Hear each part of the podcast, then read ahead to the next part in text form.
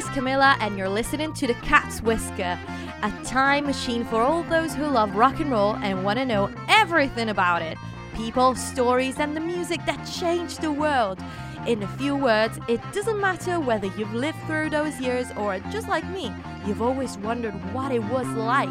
I have loads of stories to tell and great music to play. So let's roll! Welcome back to Cat's Whisker. Today we're going to talk about two very special people. Without them, we couldn't have rock and roll, probably, or recording in general. And this actually is the first of a series that you will see in the future as well, where I talk about people and lives and the stories of these people that made rock and roll or were there to make it happen. Their contribution might be huge, tiny, well known, or overshadowed. It doesn't matter. In no particular order, we'll discover their lives and their music. And if you like engineering and nearly forgotten artists, well, you're in for a treat today. In today's episode, I'll dive in the life of a talented couple that for so many is not that famous. Les Paul and Mary Ford. Well, okay, I know you know who Les Paul is, okay? Everybody does, even the folks that think it's just a guitar model. I've mentioned him in the episode about the history of electric guitar, by the way, check that out. But not many know that he's also been a music star in the 50s alongside his talented wife, the singer and guitarist Mary Ford. The couple had radio and TV shows, tons of top 10 hits, and have definitely been pioneers in music recording. Mary Ford, whose actual name was Iris Colleen Summers, was born in 1924 and came from a family that always encouraged her love for music. Pretty early on in her life, she becomes a professional country western singer. And she tours and takes part to radio programs with her trio, the Sunshine Girls, back in Jimmy Wakely. And it's in this environment that she meets Les Paul in 1945. But let's rewind a little. Les Paul. How can I describe him? Basically, he's the kind of person that when you read all the things he has managed to accomplish during his life, you kind of hate him. And then you hate your own life, naturally. Like, if I was him, I would be annoyed at myself sometimes. Like, imagine being him, sitting on the couch, just drinking a cup of tea, and then realizing you can change music industry forever. That kind of shit never happens to me. But at least I can have as many cups of tea in peace as I want, alongside my empty mind. Lester William Polfus was born in 1915, and ever since he was a little kid, his favorite thing was taking things apart. For the joy of his own family, I bet! His first experiments were conducted on a player piano you know, those pianos that play the keys mechanically and that will always tempt each and every one of us to sit down and pretend we are Beethoven. Now, I think everybody knows what I'm talking about, but do you know how they work? Because I had absolutely no idea. They were first produced at the end of the 19th century and became a big hit in the 20s, right before the phonograph became the main way to listen to music. The first player piano was powered by vacuum suction and a pneumatic mechanism. It played thanks to a music roll, which was a perforated roll of paper where every single hole corresponded to a note. The way these music rolls were produced is extremely interesting and might be one of the first attempts to audio recording. To punch the right holes and record the correct sound, respecting the pauses, style, and speed of the piece, the roll was created by recording, quotation mark, in real time an actual handplay performance of a pianist. When the roll was punched, it was ready to be mass produced and sold to be played in a player piano. And how did that work? When the music roll turns inside the piano, the air passes through the holes of the tracker bar, and the performance is played back thanks to the pedals that, when pressed, generate vacuum that spreads air through an air motor and tubes linked to valves that press the right key in the piano. Thanks to player pianos and the possibility to play back the exact performance as it was recorded by the pianist, we can now listen to how Debussy, Scott Joplin, Rachmaninoff, Gershwin had played their own compositions. It's absolutely mind blowing, right? But back to Les Paul. He was a curious child and he sees that when he covers some of the holes or he punches new ones in the music roll, he can modify songs. He taught himself how to play the banjo, guitar, and harmonica, and invented the flippable harmonica holder to wear around the neck to play the harmonica on both sides while playing the guitar. Basically, Les Paul invented Bob Dylan. There you go. I've already talked in the other episode about how important Les Paul has been in the development of solid body guitars. I mean, the fact that there's people that know the guitar and not the person pretty much sums it up. During these first years of his life, he will be a prolific inventor. The ideas again came from necessity. He starts performing semi professionally at the age of 13. After being on the field for some years, he will realize that to get the tips from whomever was sitting at the back of the venue, he had to make sure they could actually hear him. That's when he amplifies and electrifies his guitar by wiring a phonograph needle to it and connecting it to a radio speaker, and to avoid feedback, he stacked plaster of Paris in it. While figuring out how to make the first solid body guitar, he literally stole a section of a train rail and stretched the guitar string over it, setting a foam microphone as a pickup and amplified it with the radio. That worked. No feedback, sustain was guaranteed, and it was so sturdy that it didn't vibrate. Not ideal playing a railroad track though. And as you already know from the other episode, that's when he starts to develop the idea for the log. The other amazing and cutting edge quite literally, idea in Les Paul's life is basically what allows me to do what I'm doing right now. I know some of you probably wish I wasn't doing it. But anyway, it's during these early years, especially the ones with Mary Ford, that Les Paul develops the sound on sound recording technique and then the multi track recorder. And that's in fact the second biggest engineering outcome connected to his professional career as a musician besides the solid body guitar. He asked himself, if I can't hear myself when I play, how do I know what the audience is going to listen to? How am I going to progress if I can't hear myself from the outside? The only way to self record back then was cutting a groove into a physical disc made of a material like wax or aluminium, and to do that, he needed a disc cutting lathe. So, when he was a teenager, he built himself one with a Cadillac flywheel, dental belts, and a knife from his mum's kitchen. It was during the mid 30s when Les Paul decided to start experimenting.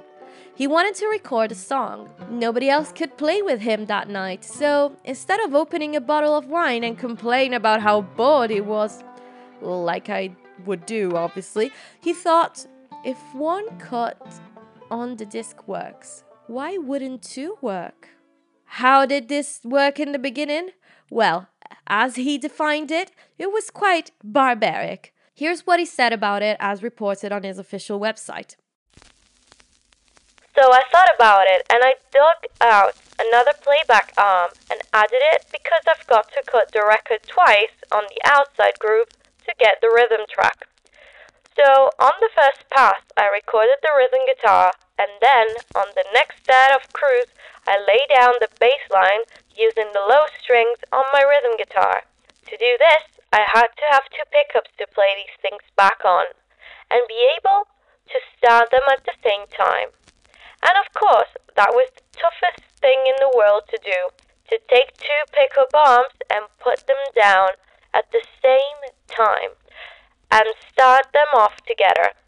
But I kept at it, and in a few days, I had this thing so I could play back a rhythm section in sync and play my part over it.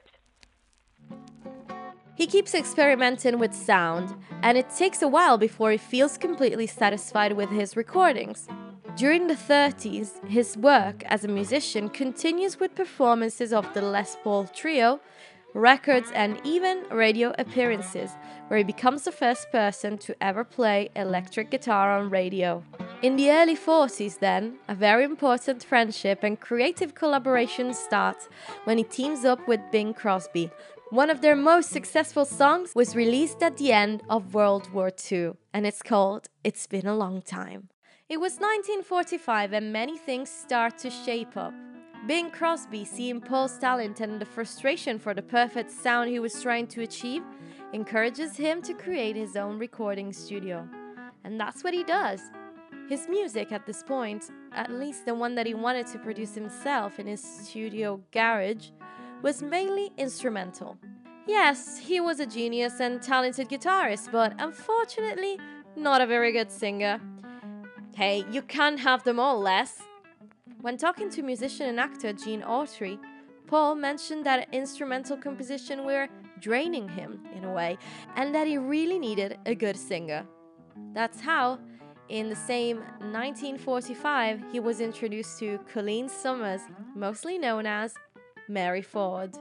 Now, oftentimes when reading about the duo or the couple itself, I have the feeling that many people kind of underestimate the great musician Mary Ford was, and how important her musical and technical collaboration with Les Paul was. Not only she performed with him, both singing and playing electric guitar, but was involved in many of his experiments with sound engineering.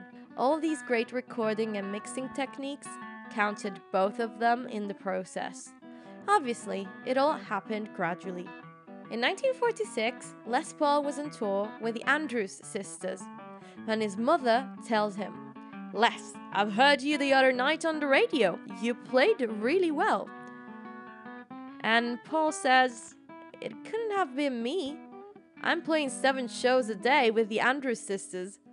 So that's when his mom says, Well, there's loads of people out there copying you. That guy on the radio sounded just like you, Lester. You should do something about it. Now, you see, I'm Italian, so I know exactly how Les Paul felt. Come on, you never want to disappoint your own mother.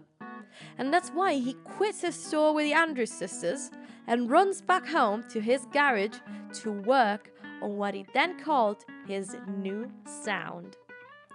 So, the idea was basically doing something completely different and potentially impossible to copy. And to do that, he had to implement his recording techniques. So, that's what he did. Well, first of all, he got himself an awful lot of acetate discs. Why? Because when overdubbing on discs, you basically pay for every single mistake you make. Allow me to explain. First thing to do is recording yourself with the disc cutting lathe. After that, to record a second layer, you'll need a second disc ready to be recorded on the disc cutting lathe, while the first part is playing on a second record player.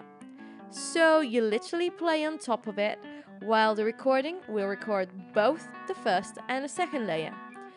If you're not satisfied with your first overdubbing, because why would you be, you can throw the second disc away and do it again, constantly adding layers. The only problem was that constantly adding layers meant that the more you add, the worse the first ones are going to sound. Les Paul tried to solve this deterioration problem, figuring out an unusual but effective order in the recording linked to the importance of the different parts. So let's say we're having a drum like part with a rhythm created with his hands on the guitar. That part was recorded first because it wasn't that important.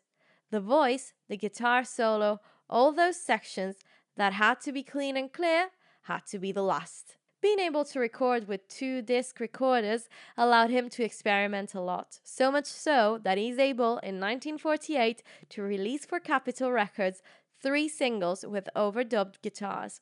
Now, we're in 1948. That is the year that changes everything. I know I've said that many times, but you're about to hear something that changed Les Paul's life forever. In January, Paul and Mary Ford drove to Wisconsin to spend some time with Paul's family. On their way back to Los Angeles, Mary was driving the Buick, but while they were on Route 66 near Davenport, Oklahoma, they've been surprised by a winter storm. Mary lost control of the vehicle on the icy road, and the car dropped 20 feet into a ravine. Luckily, the car, while going off road, hit some telephone and telegraph lines and this was actually crucial because when the phone company sent their staff to fix the problem eight hours later, Mary and Les got rescued. Needless to say, the two, after a car accident and a very long wait in the snow, weren't in the best of conditions. Well, actually, Mary was. While the car was falling into the void, Les literally protected her face, throwing his arm around her. But that also meant bad news for him. He, in fact, amongst other things, had completely shattered his elbow. The doctors weren't very positive and told Les they needed to amputate. He basically says, No fucking way. I have to be able to play guitar. I mean, I'm not sure these were the exact words, but probably something that sounded like this. Because what he does next is probably one of the biggest acts of devotion in guitar history. He finds a doctor that is positive, at least as much as he is, about saving his arm. To do so, the elbow was replaced with a piece of his leg, and since there was no elbow joint, the arm had to be locked in one place for the rest of his life. And what better position than the one he held his guitar in? So he says to the doctor, When you are executing the surgery, put my index finger in my belly button. Set it like that, and I'll be able to play guitar again. And it worked! It took him a year to fully recover, but Mary stayed by his side, and all the time they had to spend at home in order to recover from the accident solidified their creative collaboration, making many experiments possible, especially since Les had a brand new machine to play with. Now, remember that I mentioned about Les Paul's friendship with Bing Crosby? Okay, so let me just say this. Find yourself a friend that believes in you like Crosby believed in Les Paul.